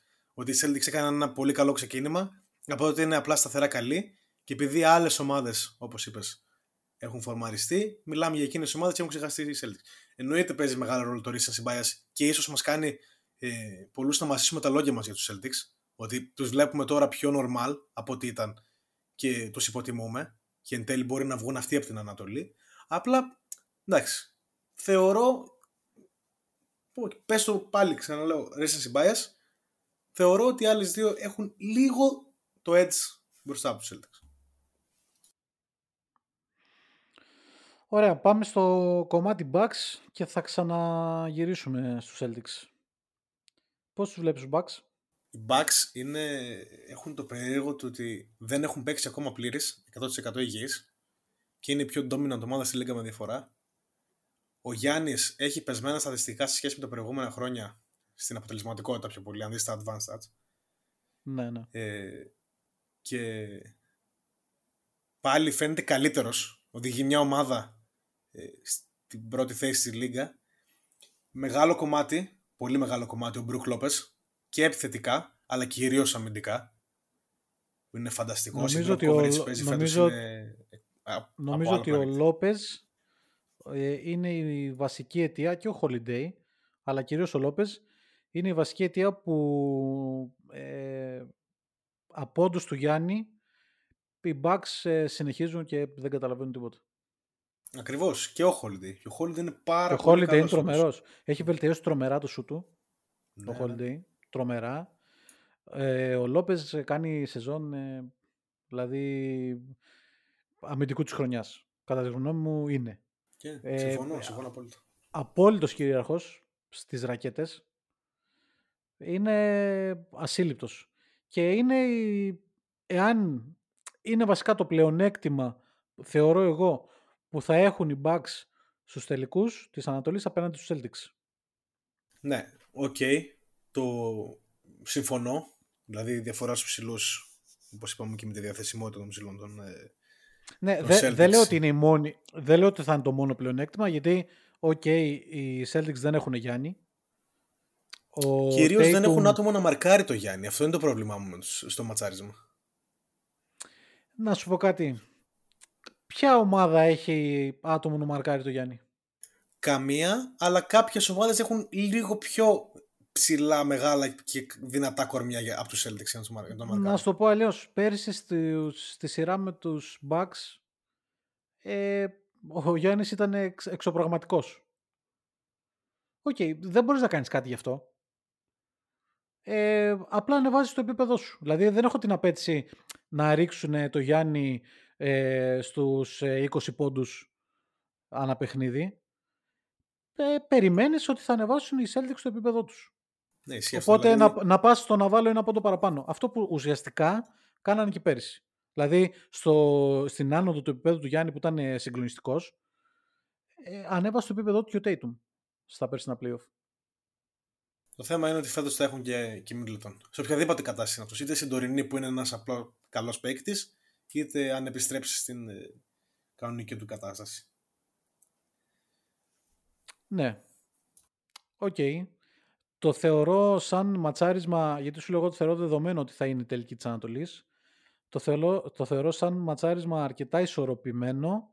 Θεωρώ ότι θα πάει σε Game 7 και με προβληματίζει πάρα πολύ ότι γιατί οι Bucks θα πάρουν την πρώτη θέση στη regular season. Δεν το συζητάμε. Με προβληματίζει πάρα πολύ ότι το Game 7 θα γίνει δεν θα γίνει στο TD Garden. Εάν γινόταν στη Βοστόνη, θα έδινα πάρα πολλές πιθανότητες στους Celtics να περάσουν στους τελικούς του NBA, γιατί είναι μια έδρα πάρα πολύ δύσκολη. Αλλά και είναι, είναι και ο λόγος που με πειράζει αρκετά ότι οι Celtics επέτρεψαν να χαθεί η πρώτη θέση στη regular season, γιατί ουσιαστικά οι Celtics το επέτρεψαν. Έκαναν κάποιες ήττες που ε, εντάξει, δηλαδή τώρα δεν μπορείς να, να πας να χάνεις από τους Rockets ή να πας να χάνεις από, τους, από τη Utah ενώ έχεις προηγηθεί με 19 πόντους και σου εκμηδενίζουν τη διαφορά αυτή μέσα σε δύο λεπτά. Ουσιαστικά πετάς στα σκουπίδια το πλεονέκτημα έδρας στους τελικούς. Και αυτό είναι, το έλεγα και στο προηγούμενο podcast, είναι μια νοοτροπία που έχουν γενικά οι Celtics, ότι στα παιχνίδια τα θεωρητικά εύκολα δεν δίνουν το 100%. Εμένα αυτή είναι η άποψή μου. Βλέπεις ότι δεν παίζουν καν στο μπάσκετ. Ε, δεν θα κουμπίσουν την μπάλα στη ρακέτα. Δεν θα ψάξουν να δημιουργήσουν τη συνθήκη του ελεύθερου σουτ. Αλλά θα πάνε σε βεβαιαμεσμένες προσπάθειες, σε γρήγορες προσπάθειες. Θα κοιτάξουν τα στατιστικά τους. Αντίθετα, στα παιχνίδια, τα θεωρητικά derby είναι πολύ καλύτεροι και γι' αυτό έχουν τρομερό ρεκόρ σε ομάδες που είναι σε θέση play-off. Ναι, ναι, το έχω παρατηρήσει εγώ αυτό που λες. Για αυτό που σου είπα πριν ότι είναι το baller mentality που έχουν οι, οι παίκτες των Celtics. Αυτό το αντίστοιχο που είχε για πολλά χρόνια ο Kobe Bryant του θα πάρω πολλές προσπάθειες, δεν θα είμαι αποτελεσματικός, θα γράψω στα στατιστικά μου. Ε, είναι πολύ θετικό, δεν ξέρω γιατί το βλέπεις αρνητικό, το ότι παίζουν καλύτερα με τις καλές ομάδες παρά με τις ε, αδύναμες. Γιατί Όχι, δεν προτιμώ το λέω για εγώ το- αρνητικό αυτό. ναι, ναι, έστω σαν point. Ε, προτιμώ μια ομάδα να βγει δεύτερη, να έχει μειονέκτημα στους τελικούς περιφέρειας, αλλά να ξέρω ότι μπορεί να αποδώσει απέναντι στις καλές ομάδες. ίσως να είναι η καλύτερη ομάδα στα, όπως τα λέμε εμείς, derby ε, στη Λίγκα, παρά μια ομάδα που θα σκότωνε κάθε μικρό, μικρό κάθε κακό αντίπαλο και μετά στα, στα, με τις 500 ομάδες Ναι, ναι, ναι. και αυτή 500 ξέρω εγώ. Μπράβο. Καταλάβες. Ακριβώς τώρα, ακριβώς αυτό που είπες, θεωρώ ότι είναι η Φιλαδέλφια. Δηλαδή, στο σερί της και στη, τη- ο- στις τρομερές εμφανίσεις που κάνει το τελευταίο διάστημα, ε, πιο μεγαθύριο έχει σκοτώσει. Ψιλοισχύει αυτό που λες. Δεν είναι τόσο dominant η Φιλαδέλφια απέναντι σε 500 ομάδες. Ε, Εντάξει, έχει, έχει, έχει κερδίσει μέσα στο Milwaukee, ναι, έχει κερδίσει τον Denver αν δεν κάνω λάθος. Ε, από εκεί και πέρα μέσα στη σεζόν γενικά δεν είναι πολύ πείθη. πολύ σημαντικό μάτς, κυρίως για, για τους Warriors. Παίζουν αύριο το βράδυ μέσα στο Σαν Φρανσίσκο ε, και θα είναι καλό τεστ και για τη Φιλαδέλφια αυτό. Ε, Ναι. Ξέρεις, Εννοείται ότι ε, είμαστε Warriors fans. ε, Θα- ναι, μην θα χάσετε το συζητηθεί. πλεονέκτημα και στο δεύτερο γύρο. Δεν με τρομάζει τόσο, να σου πω την αλήθεια. Δεν με τρομάζει τόσο, αλλά εντάξει, σίγουρα προτιμώ να. Γιατί και, και η Φιλαδέλφια είναι πολύ σκληρή έδρα και οπαδικά και σαν ε, κλίμα. Ε, προτιμώ να το παίξουμε στη Βοστόνη. Αν φτάσουμε σε Game 7, προτιμώ να το παίξουμε στη Βοστόνη. Τώρα που είπες, πιάσαμε πάλι την κουβέντα για, τους, για τις έδρες, ήθελα να αναφέρω κάτι πριν. Εγώ θα προτιμούσα να είναι το 7ο παιχνίδι στο TD Garden, σαν οπαδός, σαν φίλαθλος του μπάσκετ, σαν NBA fan. Γιατί εννοείται πολύ καλύτερες ιστορίες γράφονται στο TD Garden, το MSG, το Staples Center, πώς λέγεται τέλος πάντων πλέον, Ναι, ναι. αυτά τα ναι, γήπεδα ναι, παρά στο, στο Wisconsin, ξέρω εγώ, χω, χωρίς να, να θέλω να θίξω κάποιον οπαδό των Milwaukee Bucks. Αλλά εντάξει, θέλει να περάσει μετά το Γιάννη άλλη μια 20 ετία με, για να φτάσει στο επίπεδο των Celtics, των Lakers κτλ. Κατάλαβες. Εντάξει, δεν ξέρω αν θα φτάσει 20 ετία για να φτάσει σε αυτό το επίπεδο. Δεν νομίζω ούτε εγώ να φτάσει μετά το Γιάννη. όντως. Μετά το Γιάννη, ναι, δεν νομίζω ότι. Δεν ξέρω, αλλά δεν νομίζω ότι θα φτάσει σε αυτό το επίπεδο. Ε, εννοείται ότι αυτό που λες είναι καλό για το μπάσκετ να γίνει ένα Game 7 σε τέτοιου είδους γήπεδο. Ένας λόγος παραπάνω σαν οπαδός των Celtics να θέλω να γίνει. Και γι' αυτό θεωρώ ότι είναι και πρόβλημα, για, θα, ε, ελπίζω να μην είναι καθοριστικό για τους ε, Celtics. Δεν νομίζω ότι είναι τόσο χαοτική η διαφορά ανάμεσα σε Bucks και Celtics, όσο κουβεντιάζεται και όσο συζητάμε και που έχουμε βάλει τώρα και στο παιχνίδι τη Φιλαδέλφια, γιατί το έχουμε λίγο αυτό ότι... Καλά, δεν το έχουμε μόνο εδώ, γιατί και στην Αμερική γίνεται αυτή η κουβέντα, ε, ότι η Φιλαδέλφια θα πάει στους τελικούς Ανατολής με τους Bucks, ότι οι Celtics θα είναι second round exit. Ε, Δεν νομίζω. Απλά είναι σημεία των καιρών. Δηλαδή τώρα αν ξεκινήσει, ξεκινήσουν οι Celtics και πάνε μέχρι το τέλος με ένα 10-0, ε, νομίζω ότι θα την αντιστρέψουμε πάλι λίγο την κουβέντα. Ναι, ναι, συμφωνώ. Αυτό που είπα πριν με το recency bias είναι πάρα Ναι, πολύ ναι, σημαντικό ακριβώς, σε όλα τα narratives. ακριβώς. Ε, για πες μου, βασικά πριν από αυτό, ήθελες να συζητήσουμε για το Cleveland. Πάμε να συζητήσουμε για το Cleveland, γιατί και εμένα μου αρέσει πολύ σαν ομάδα. Λοιπόν, Στο Cleveland παίζουν δύο από τους αγαπημένους μου, αν όχι οι δύο αγαπημένοι μου ανερχόμενοι παίκτες, ο Darius Garland και ο Evan Mobley. Ναι. Ειδικά ο δεύτερος θεωρώ ότι είναι ένας απίστευτος μπασκετμπολίστας. Και το ότι δεν παίζει σε μια ομάδα τύπου... Εντάξει, να μην έπαιζε tanking ομάδα γιατί δεν θα φαινόταν το αμυντικό του μεγαλείο. Αλλά αν έπαιζε σε μια ομάδα όπως οι, οι Bulls ή οι Wizards μάλλον, μπορεί να έγραφε και 18-20 πόντους μέσω όρων αγώνα. Οι Pacers. Τους Pacers θα τους έβαζε play-off και θα έγραφε και 18-20 πόντους μέσω όρων αγώνα. Τώρα υπάρχει πολλής πλουραλισμ, πλουραλισμός στο Cleveland, ειδικά μετά την προσθήκη του Μίτσελ, ο οποίος είναι ο καλύτερος παίκτης φέτος, και βλέπουμε τον Evan Mobley να κάνει μια πολύ dominant χρονιά αμυντικά και να γράφει efficient 15-16 πόντους στην επίθεση με 2-3 assist. Για τον Mobley δεν είναι, αν δεν κάνω λάθος, ε, που είχε πει ο Γιάννης ότι θα γίνει καλύτερος από εκείνον; Δεν ξέρω, δεν το, έχω, δεν το έχει πάρει κάπου το μάτι μου αυτό. Αλλά Έχω- δεν, έχω- δεν έχω- νομίζω να γίνει έχω καλύτερος την από εντύπωση. εκείνον. Αλλά να γίνει ένας Εντάξει. παίχτης μισό κλικ κάτω από τον Άντωνι Ντέιβις ε, που θα είναι Ναι. καλύτερος αμυντικός στον Ντέιβις αλλά χειρότερος επιθετικός. Ναι, το δέχομαι αυτό. Ε, το Cleveland μου αρέσει πάρα πολύ σαν ομάδα. Ε, λατρεύω τον Ovan Μίτσελ. Ε, εάν ήταν σε ομάδα contender, γιατί εντάξει το Cleveland έχει τρομερή ομάδα, είναι στα playoff, έχει πλασαριστεί πάρα πολύ καλά. Θα δημιουργήσει προβλήματα μέσα στα playoff. Είμαι σίγουρος με όποιον και να πέσει. Δεν θα ε, περάσει καλά όποιος πέσει στο Cleveland. Ε, θεωρώ ότι αν ήταν σε ομάδα contender ο Μίτσελ θα ήταν τρομερό boost για οποιαδήποτε ομάδα. Ποιο είναι το θέμα με τους, με τους Cavaliers τώρα που μιλήσαμε για το contention; Ούτε εγώ τους πιστεύω για φέτος. Θέλουν ακόμα ένα-δύο χρόνια να οριμάσουν οι παίκτες. Αλλά και εννοείται να παίξουν μερικοί παίκτες playoff. Γιατί μόνο ο Μίτσελ έχει παίξει playoff από αυτούς και Ναι. λίγο Allen. Αλλά είναι η καλύτερη η ομάδα που μαρτσάρει καλύτερα με τους Milwaukee Bucks. Γιατί, Γιατί έχει τους διδήμους πύργους να βάλουν στη ρακέτα και να την προστατεύσουν από Γιάννης και, Λόπ, Γιάννη και Λόπες. Συμφωνώ. Θεω... Ναι, ναι, συνέχισε. Να πω και κάτι ακόμα για αυτό το ματσάρισμα, αν γίνει στο δεύτερο γύρο που πιστεύω θα γίνει, σχετικά εύκολα, γιατί δεν πιστεύω τόσο στη Νέα Υόρκη στα playoff. Ε, έχουν τα guard, τον, τον Holiday, ο οποίος είναι ο καλύτερος αμυντικός guard στη λίγα, αλλά δεν έχουν τον δεύτερο να μαρκάρει και τους δύο. Δηλαδή θα βάλεις τον Holiday στον Mitchell. Θα ξεκινήσεις τον Τζεβόν Κάρτερ βασικό, που είναι ο μόνος καλός ε, αμυντικός guard άλλος που έχεις, ή θα παίξεις με τον Grayson Allen και θα τον βάζει ο Garland 25 πόντους μεσόωρο σε μια σειρά. Ναι, Θα το δούμε αυτό. ναι. Και με τους ε, Celtics νομίζω ότι ματσάρουν καλά οι, ε, οι Cavaliers και γι' αυτό ούτε εκείνους τους θέλω. Το πρόβλημα με τους, ε, με τους Celtics είναι ότι έχουν τα καλύτερα φτερά στη λίγκα, αν δεν τα έχουν οι Clippers με Kawhi και George. Είναι αυτές οι δύο ομάδες για μένα. Και οι, οι Cavaliers δεν έχουν ε, αμυντικά φτερά. Έχουν έναν Okoro ο οποίος τρέχει για πέντε και ο Okoro δεν είναι καν, ε, τι να πω, είναι ένας απλά καλός παίκτης, ΟΚ okay, παίκτης. Ένας καλός ρολίστας. Ωραία. Θα μου κάνεις μια πρόβλεψη τελικών Ανατολής και πρωταθλητή Ανατολής. Σίγουρα Milwaukee Bucks Ναι.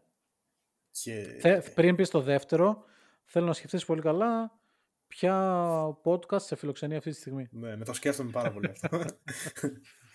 ε, θα μείνω στην αρχική μου πρόβλεψη και ιδεολογία και στα πιστεύω μου μάλλον και θα πω Milwaukee Bucks με Philadelphia 76ers και οι Bucks κερδίζουν στα 6 με εννοείται Easter Conference Finals MVP τον ε, Γιάννη Αντζοκούμπο. Ε, η πρώτη τριάδα, η κατάταξη στην Ανατολή ποια θα είναι; Εντάξει, Bucks, πρώτη. ε, δεν έχω δει το εναπομείναν πρόγραμμα για τους ε, Celtics και Sixers αλλά νομίζω θα είναι Bucks ε, Celtics Sixers. Και ότι οι Sixers Ναι, συμφωνώ, κάπως θα γιατί- σπάσουν την έδρα των ε, Celtics. Η Φιλαδέλφια έχει δύσκολο πρόγραμμα από εδώ και πέρα. Ε, έχει και Bucks, έχει και, εντάξει, και Celtics, ok, αλλά έστω ότι το παίρνουν αυτό το παιχνίδι. Έχουν και Nuggets, έχουν και τους Warriors, έχουν και, ε, και Phoenix. Οι Celtics τα έχουν δι- δι- θεωρητικά πάντα, γιατί οι Celtics ε, πάνε και χάνουν και από το Houston, δεν έχουν τέτοια θέματα.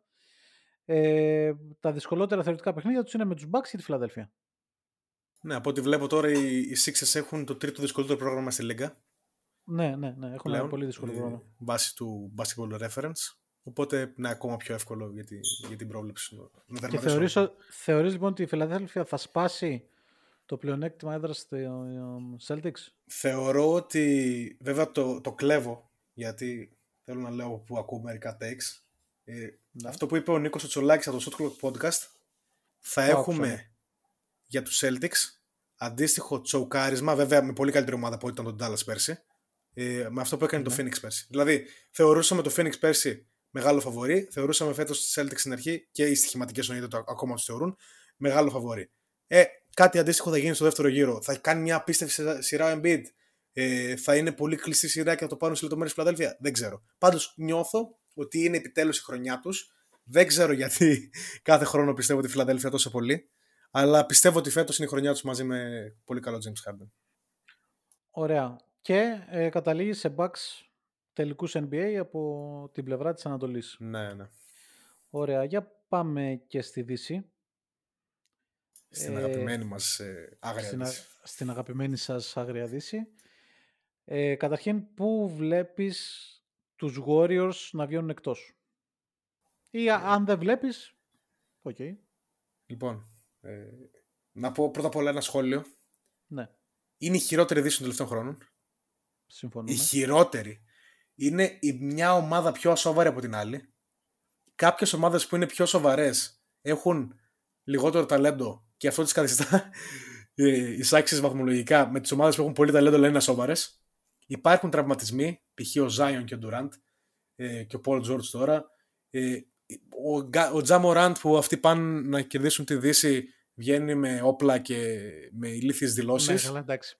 Εντάξει. Οι, οι Kings μοιάζουν σαν ομάδα που θα τα τσαρώσουν όλες τις regular season και στα playoff θα χάσουν 4-1 στον πρώτο γύρο. Δεν λέω ότι θα το κάνουν. Π.χ. λέω. Πώς φαίνονται. Ναι, ναι, ναι, πολύ πιθανό. Και ακόμα και οι Nuggets φαίνονται ότι έχουν χτυπήσει τι αδυναμίες. Π.χ. την άμυνα του αγαπημένου μου, του δεύτερου αγαπημένου μου παίχτη στη Λίγκα.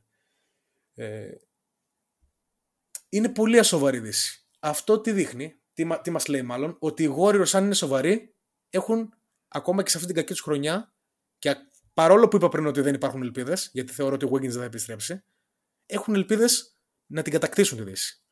Αλλά ε, από το μικρό δείγμα που είδαμε, οι Suns είναι απίστευτοι, οι Nuggets είναι συνεπείς και πολύ καλοί οι- με εξαιρετικούς οι Suns- ρολίστες. Οι, οι οι- Suns με KD. Οι Suns με Χωρίς KD, KD. ναι, ναι, ναι, αυτό, γι' αυτό είπα το μικρό δείγμα. Ε, ναι, ξέχασα να το αναφέρω. Ναι, ναι. Οι Suns με KD είναι η καλύτερη επίδοση που είδα φέτος. Δηλαδή, το πώς Ναι. μοίραζε την μπάλα εκεί δεν τον ένοιαζαν τα στατιστικά καθόλου. Ε, ο Booker επιτέλους δεν έτρωγε double team που ε, είναι γνωστός ε, κλαψιάρης για το double team γενικά και στα καλοκαιρινά scrimmages. Ε, επιτέλους Το δεν έτρωγε συζητούσα, double teams. συγγνώμη, Ναι, Ναι, ναι, να- πες μου, πες μου. ε, το συζητούσα με, το- με τον Παύλο του Καπάνταγη στο pod που είχαμε κάνει από τους μόνο NBA για το Phoenix ότι κάνει λίγο εικόνα ο- τον ε, Durant, τον Booker, KD ε, και τον DeAndre Ayton πού θα παίξεις σε double team, πού, ποιον θα αφήσεις ελεύθερο. Δηλαδή ο DeAndre Ayton είναι ε, σε μια ομάδα η τέταρτη επιθετική επιλογή. Δεν ακούγεται πολύ τρομακτικό. Ναι, ειδικά όταν μιλάμε για το. Εντάξει, δεν είναι τρελό η κινήση που κάνει, αλλά το επιθετικό ταλέντο του Έτων είναι πάρα πολύ καλό, πάρα πολύ μεγάλο. Και... Ναι, μι- μιλάμε για την τέταρτη επιθετική Ναι, ναι, επιλογή. είναι- δηλαδή είναι είσαι, αστείο είσαι, αυτό, δεν είναι- είσαι ο, ο Chris Paul και έχεις επιλογή Booker, Durant, Ayton. Να κάνω ένα hot take για τους Suns. Ναι. Οι αντίπαλες ομάδες θα αντιμετωπίζουν τον Chris Paul όπως αντιμετωπίζουν τώρα οι ομάδες των Russell Westbrook. Όχι γιατί ο, ο Chris Paul δεν μπορεί να τους σκοτώσει, αλλά γιατί δεν έχουν άλλη επιλογή. Ναι, ναι, πολύ πιθανό. Ποιο είναι το μοναδικό πρόβλημα των Suns? Πολύ... έλλειψη ε, α, καλών αμυντικών Χημείας. και γενικά και Α. εννοείται χημίας. Αυτό θα το αναφέρω στο τέλος για τους Suns. Ε, πα- αλλά μιλάμε ότι ζητάμε από τον Τζόσο Κότζι που δεν έβρισκε συμβόλαιο μέχρι να τον ε, πάρουν οι Suns και τον ήθελα Ναι. πολύ στους Warriors. Η αλήθεια είναι ότι είχα πει στον Νίκο τον Τζολάκη δύο μέρες πριν ε, πάρουν οι Suns τον Κότζι υπογράψτε τον. Ένα minimum είναι, να μην έπαιζε ο Λάμ τώρα π.χ. Ε, ζητάνε από τον Τζόσο Κότζι και τον Τόρι Κρέγκ να παίξουν άμυνα που δεν ξέρω αν θα μπορέσουν σε playoff επίπεδο να την παίξουν. Και εννοείται, αυτό που είπες και εσύ, το καλύτερο take που έχω ακούσει γενικά στο NBA community φέτος, ναι, πιστεύω ότι θα το πάρουν οι Suns του χρόνου ή από του χρόνου. Η ομάδα αυτή θέλει να παίξει 20, 40, 60 μάτς να βρει τους ρόλους, ειδικά στην άμυνα. Θα δυσκολευτεί πάρα πολύ χωρίς χημεία στα playoff. Στο- Στα playoff είναι αυτό που λέμε, πώς λέμε, οι, οι άμυνες, οι ομάδες ε, κατακτούν πρωταθλήματα και όχι π.χ. οι Nets που πήγαν με τρεις μπάλες να παίξουν. Αυτό ακριβώς. Πρέπει να βρεις την άμυνά σου, πρέπει να βρεις τους ρόλους σου, πρέπει να βρεις τη χημεία σου. Αυτό κάνει μια ομάδα ε, contender και championship favorite. Πιστεύεις ότι οι Lakers θα μπουν στο play-in? Έχοντας δει τα επόμενα πέντε μάτς των Lakers που οριακά δεν τους έβαλαν. Δεν τους έβαλαν, εντάξει. ε, Εννοείται το λέω για αστείο. Να παίξουν με την ε, Alba Βερολίνου. Ε, πιστεύω ότι οι Lakers θα μπουν στα playoff, θα μπουν μέσα στο play-in όμως. Είδαμε ένα τελευταίο Ναι. update πριν λίγες ώρες για τον LeBron ότι θα παίξει, αν προλάβει, δηλαδή είναι ευελπιστεί πως θα παίξει τα τελευταία 3-4 μάτια της regular season και μετά να μπει στα play-in playoff. Ε, γενικά, αμυντικά είναι πάρα πολύ καλή μετά το trade deadline, αυτό το δώρο που τους έκανε η Λίγκα. Ε, κουνιέται ο David Stern μέσα στο, στο φέρετρό του. Και τους λείπει κάτι επιθετικό. Το δίνει ο Austin Reaves. Πώς το δίνει ο Austin Reaves, με 11 βολές μέσο όρο στα τελευταία τρία μάτς. ΟΚ, δεν θα κάνουμε αυτή τη συζήτηση τώρα γιατί μισώ τους Lakers. αλλά ε, εντάξει. Είναι πολύ ωραία ομάδα. Έχει παίκτες που αγαπώ να βλέπω. Ο Vanderbilt, ο D'Angelo Russell. Καλά, ο, Άντων- Vanderbilt. ο Άντωνι Ντέιβις, όποτε φέτος δεν είναι υγιής ή σε, κα- σε κακές εβδομάδες, είναι το 5 παίκτη στη λίγα φέτος. Είναι, κα- Ναι, κα- ναι. είναι πολύ τρομερός. τρομερός. Ε, και έχουν εύκολο πρόγραμμα, οπότε τους βλέπω να, να μπαίνουν σα- μέσω του play-in και, να, και θέλουν να μπουν, αν και δεν τους συμπαθώ. Ε, θέλω να μπουν γιατί δεν μπορώ άλλο να μην βλέπω τον LeBron και τον Staples Center σε παραστάσεις στα play-off. Είπαμε εντάξει, είμαστε ε, οπαδοί κάποια ομάδα ή δεν συμπαθούμε άλλες. Αλλά ρε φίλε, εντάξει, πόσα ακόμα σεζόν έχει ο LeBron James που θα μπορέσει να πάει να παίξει μια σειρά playoff και να τον θαυμάσεις; Δεν είμαστε πλέον. πω- ε, τι πολυ- haters Ναι, τι κάτι πολυτέλεια τέτοιο. Έχεις, ναι, να είσαι σίγουρος ότι θα τον ξαναδείς σε, σε play-off για πόσα χρόνια; Πού πιστεύεις ότι θα φτάσουν, πού πιστεύεις ότι μπορούν να φτάσουν; Επίσης χρειάζονται χημεία. Όταν βάζεις έναν LeBron James μέσα σε μια ομάδα, δεν είναι plug and play παίκτης, δεν είναι Kevin Durant. Δηλαδή θα φτάσει με, με Σίγουρα, λίγες επαφές στα σίγουρα. σημεία του. Ήταν καλύτερος παίκτης στο peak του. Εννοείται. Εννοείται. Αλλά όταν βάζεις έναν LeBron James, είναι. Εντάξει, αυτό είναι λίγο βλασφημία που θα πω, αλλά είναι σαν να βάζεις ένα Russell Westbrook στην ομάδα. Έχεις ένα παίκτη ο οποίος σουτάρει max 33-34% το τρίποντο, άρα δεν θα τον υπολογίσει σαν σουτέρ. Άρα πρέπει να βρεις ρόλους. Όταν βάζεις ένα παίκτη ο οποίος δεν σουτάρει, είναι πολύ πιο δύσκολο να, να μπει. Βέβαια, ε, θεωρώ θα αλλάξουν λίγο οι ρόλοι. Θα γίνει λιγότερο playmaker ο D'Angelo. Θα πάρει πάλι την μπάλα στα χέρια του LeBron και έτσι θα γίνει πιο εύκολο το παιχνίδι για αυτούς. Ε, με ευνοϊκά ματσαρίσματα, δηλαδή τους Grizzlies και τους, ε, ή τους Kings στον πρώτο γύρο, να βγουν έκτη ή έβδομη δηλαδή, τους βλέπω να φτάνουν δεύτερο γύρο και εκεί πέρα αξιοπρεπώς να χάνουν από, ε, από κάποια άλλη ομάδα, αλλά τώρα που το σκέφτομαι, αν παίξουν με τους Kings στον πρώτο γύρο, θα παίξουν με το Memphis στο δεύτερο ή κάτι τέτοιο. Οπότε ε, μπορεί, μπορεί, υπάρχει, υπάρχει σύμπαν που, που φτάνουν στους τελικούς δύσεις. Υπάρχει. Δεν θα είναι πολύ ωραίο το ματσάρισμα και ιστορικά πολύ ωραίο το ματσάρισμα με τους Kings; Ε, θέλω να το βάλεις σε μια σιριγγά το πρώτο μάτς μέσα στο Σακραμέντο που θα κρέμονται σαν τα σταφύλια. Δεν ξέρω Ναι, ποιο, θα, θα ναι. κάψουν κάποιο, κάποιον άνθρωπο εκεί πέρα, θα πάνε πυρσούς. Να το βάλεις σε μια σιριγγά και να το βάλεις στους φλέβες μου. Το πόσο μισεί το Σακραμέντο το LA δεν λέγεται. Δεν λέγεται. Ε, δεν, είναι λογι- δεν είναι λογικό; Είναι πολύ λογικό. Αυτό που τους έκαναν, εγώ Έλα. είπα, οι Lakers έχουν αίμα στα χέρια τους. Έχουν αίμα. Γι' αυτό θεωρώ ότι δεν θα είναι εύκολο το ματσάρισμα του Σακραμέντο.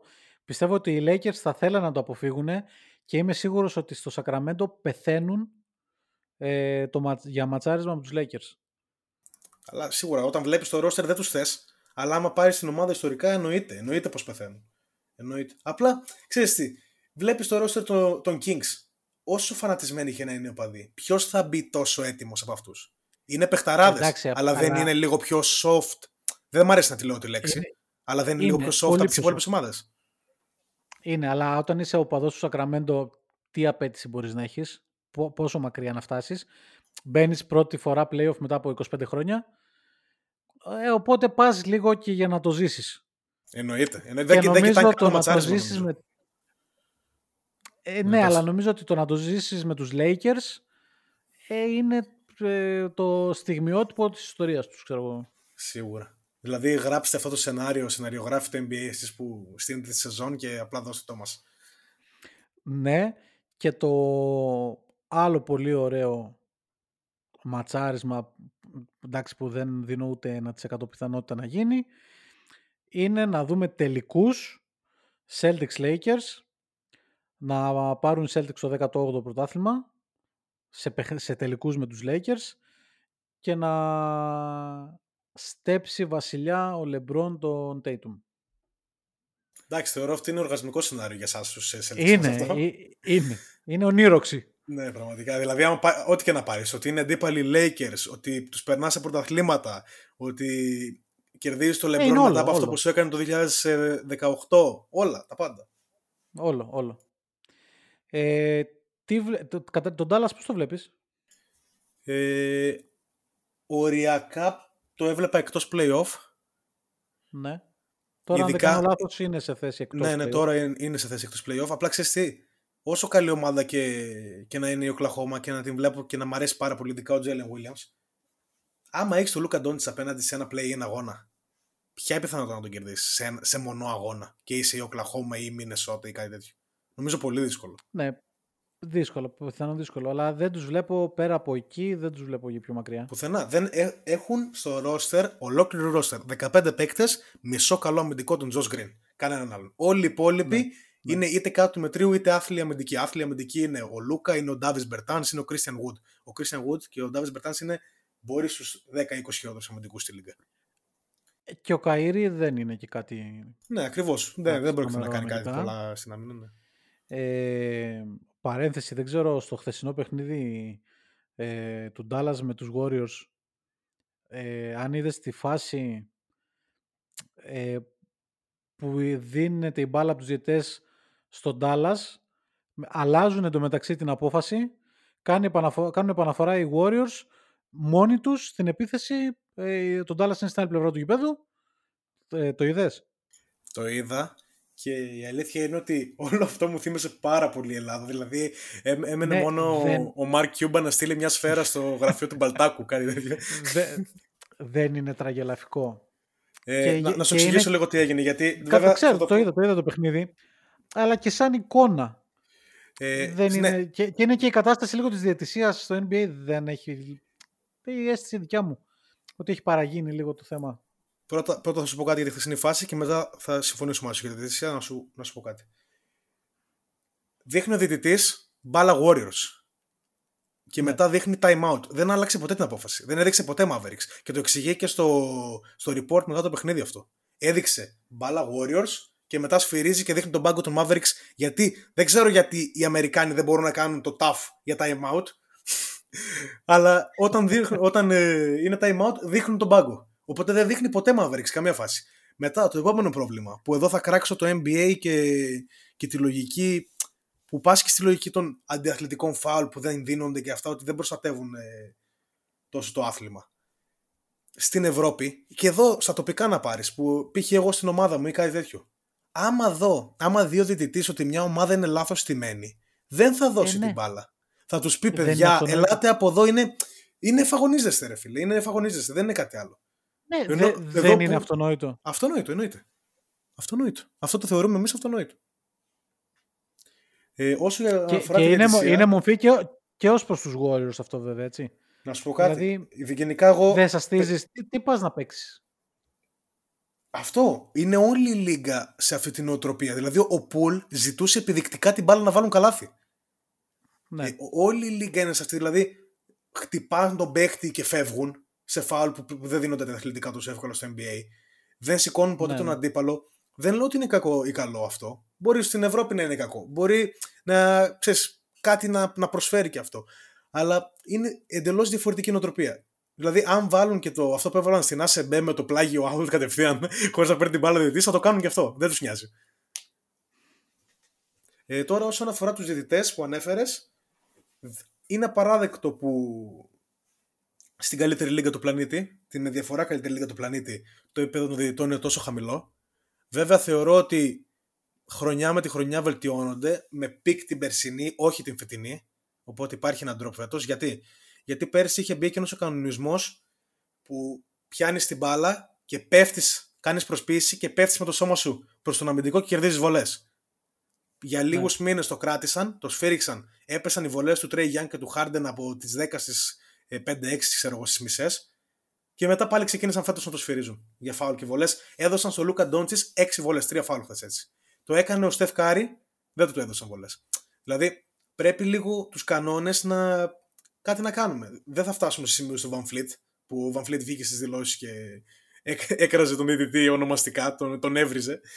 Ε, αλλά εντάξει, γίνονται βήματα προς τα μπροστά, το καταλαβαίνω, αλλά πρέπει να γίνουν πολύ μεγαλύτερα και πιο γρήγορα βήματα για να συνάδει με, το ποιό- με την ποιότητα του μπάσκετ Ναι, που παίζεται. αυτό δε- δε- δεν αρμόζει, δεν συνάδει η ποιότητα της διετησίας με την ποιότητα του πρωταθλήματος και του προϊόντος που βλέπουμε. Δεν ξέρω αν είδες. Το... Χθες υπήρχε ένα μάτς ε, τελευταίο τελευταίο, Suns Lakers, όπου οι Lakers σούταραν 46 βολές. Ναι. Ο, ο Austin Reeves ε, σούταρε 15, 12, δεν θυμάμαι ακριβώς πόσες. Και πήρε κάποια πολύ αστεία calls ο Austin Reeves. Εντάξει, δεν, δεν θέλω να κάνω κάποιο, κάποιο σχόλιο αυτό για Lakers ή κάτι τέτοιο. Απλά το, απλά το αναφέρω. Και το αστείο είναι ότι από τη μια ομάδα ήταν ο Chris Paul και διαιτητής ήταν ο Scott Foster. Και από το 2011 μέχρι σήμερα, 12 χρόνια, ο Chris Paul στα μάτς που παίζει, που σφυρίζει ο Scott Foster, δεν έχει ούτε μία νίκη.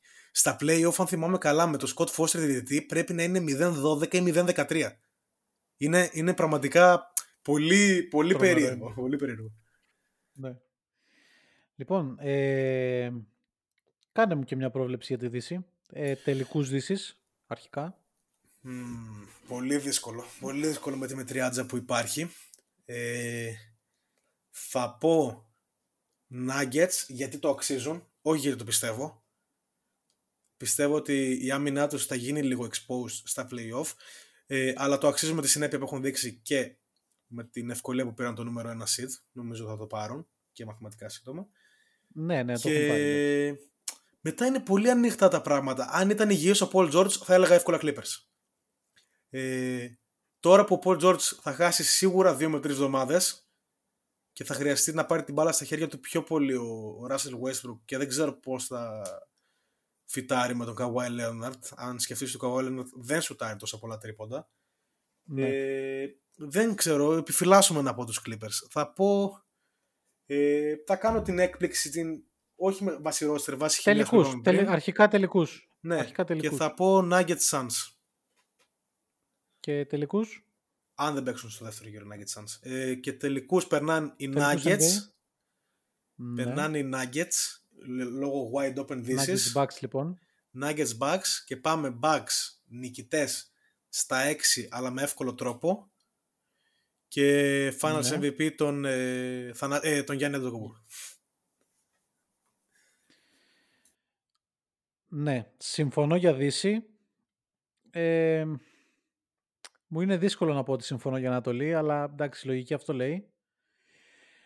Σε ενδεχόμενους τελικούς Celtic Suns, Θα μπορούσε η Βοστόνη να κάνει την ίδια δουλειά που έκανε πέρσι με τον KD. Δεν νομίζω. Με τον Booker και τον Paul δίπλα του. αυτό είναι, αυτή είναι η μεγάλη διαφορά ουσιαστικά. Αλλά νομίζω ότι...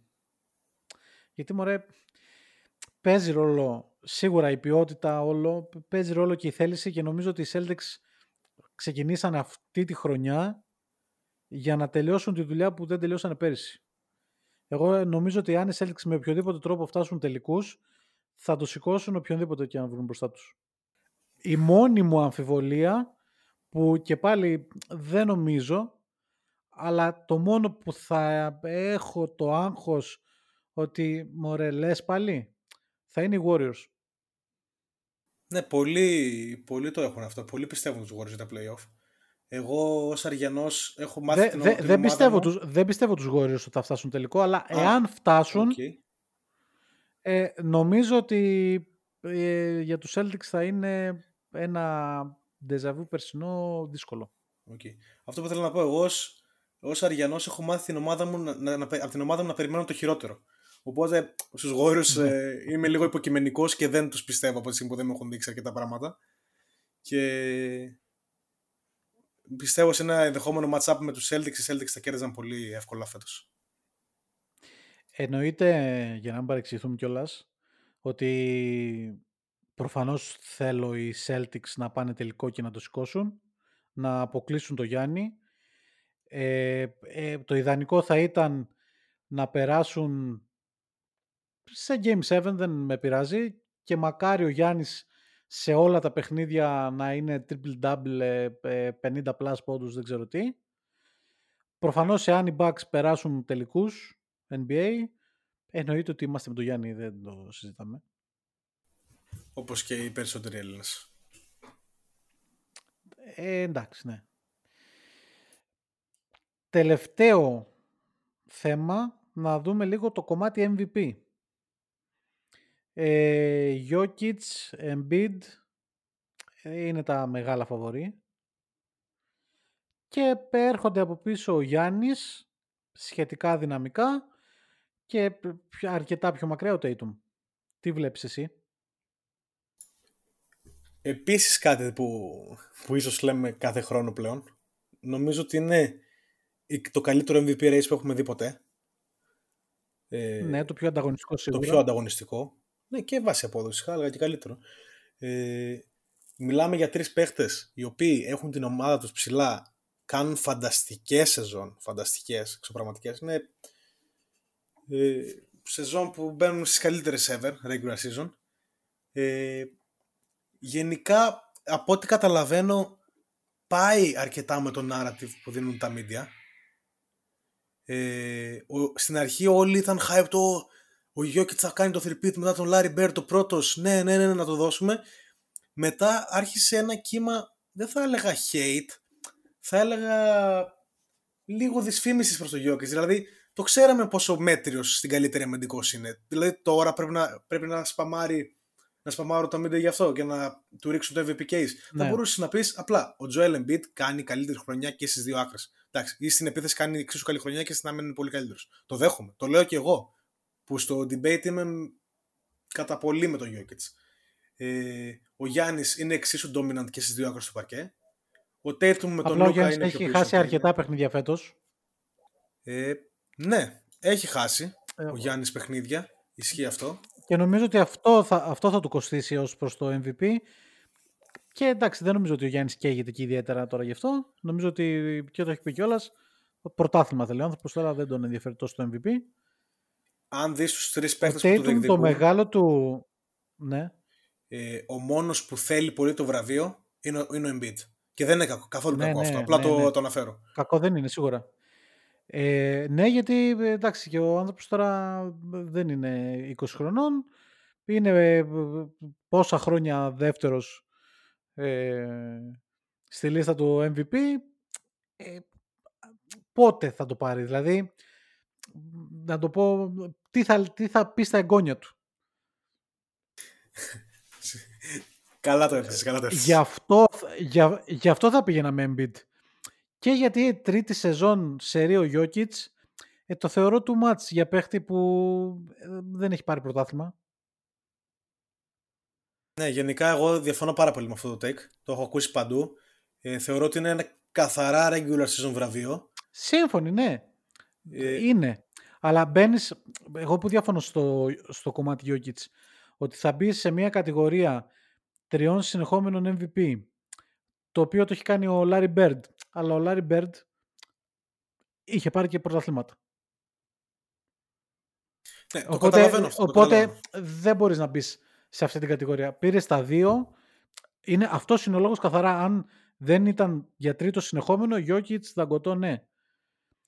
Αλλά και για αυτό το λόγο και συναισθηματικά τον ε, Embiid, ε, ας το πάρει και ο Embiid. Δηλαδή κάνει τρομερή χρονιά και είναι επίσης πολύ καθοριστικός για την ομάδα του και κα- εννοείται και ο Jokic.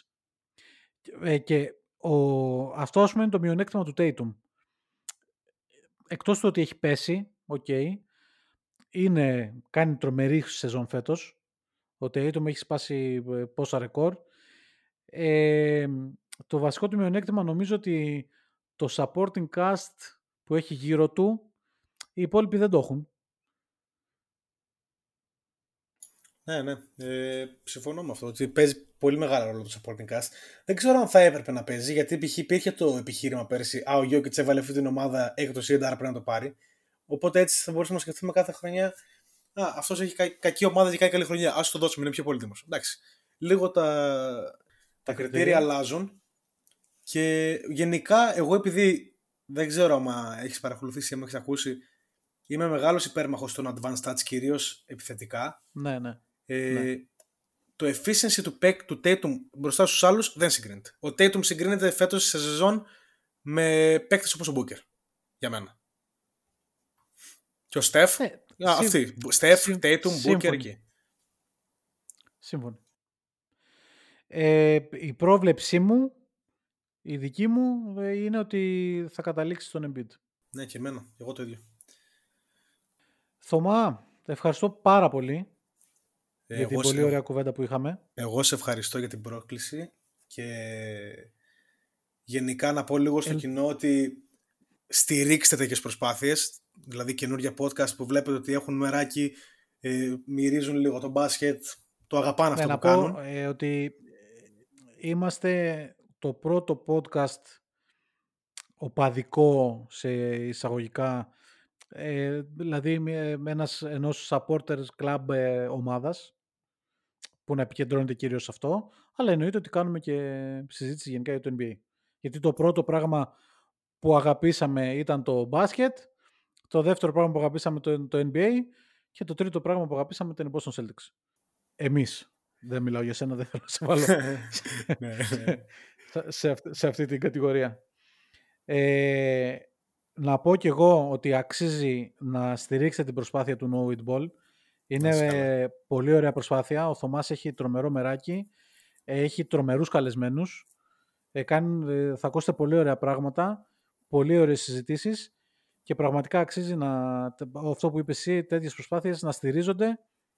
Ε, γιατί δεν έχεις και κάτι να χάσεις μόνο να κερδίσεις έχεις από το να ακούσεις, εάν σε ενδιαφέρει το κομμάτι του NBA, από το να ακούσεις συζητήσεις ε, γύρω από το χώρο αυτό, μόνο να κερδίσεις έχεις και κάποιος αφιερώνει το χρόνο του, αφιλοκερδός, τουλάχιστον ως επιτοπλίστων, ε, στο να εκδηλώσει αυτό το μεράκι του και να προσπαθήσει να ψυχαγωγήσει, να το πω έτσι, και όλους τους υπόλοιπους. Και το No It Ball είναι μια πολύ ωραία προσπάθεια ε, και γι' αυτό ήθελα κιόλας να κάνουμε και την κουβέντα αυτή.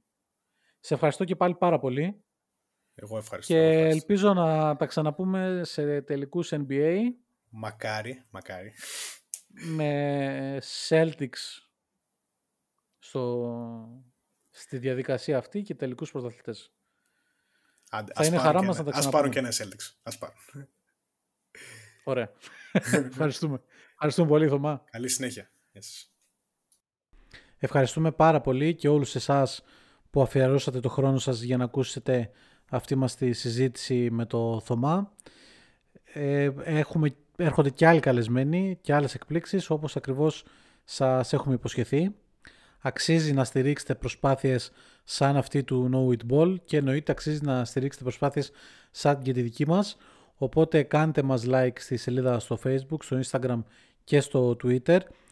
Κα- Κάντε ένα καλό σχόλιο και μια καλή κριτική στο κανάλι μας Celticers σε Spotify, Apple Podcasts και Google Podcasts και μοιραστείτε την προσπάθειά μας με φίλους σας για να μεγαλώσουμε την φλόγα των Boston Celtics σε όλη την Ελλάδα. Bleed Green, Boston Celtics, let's go!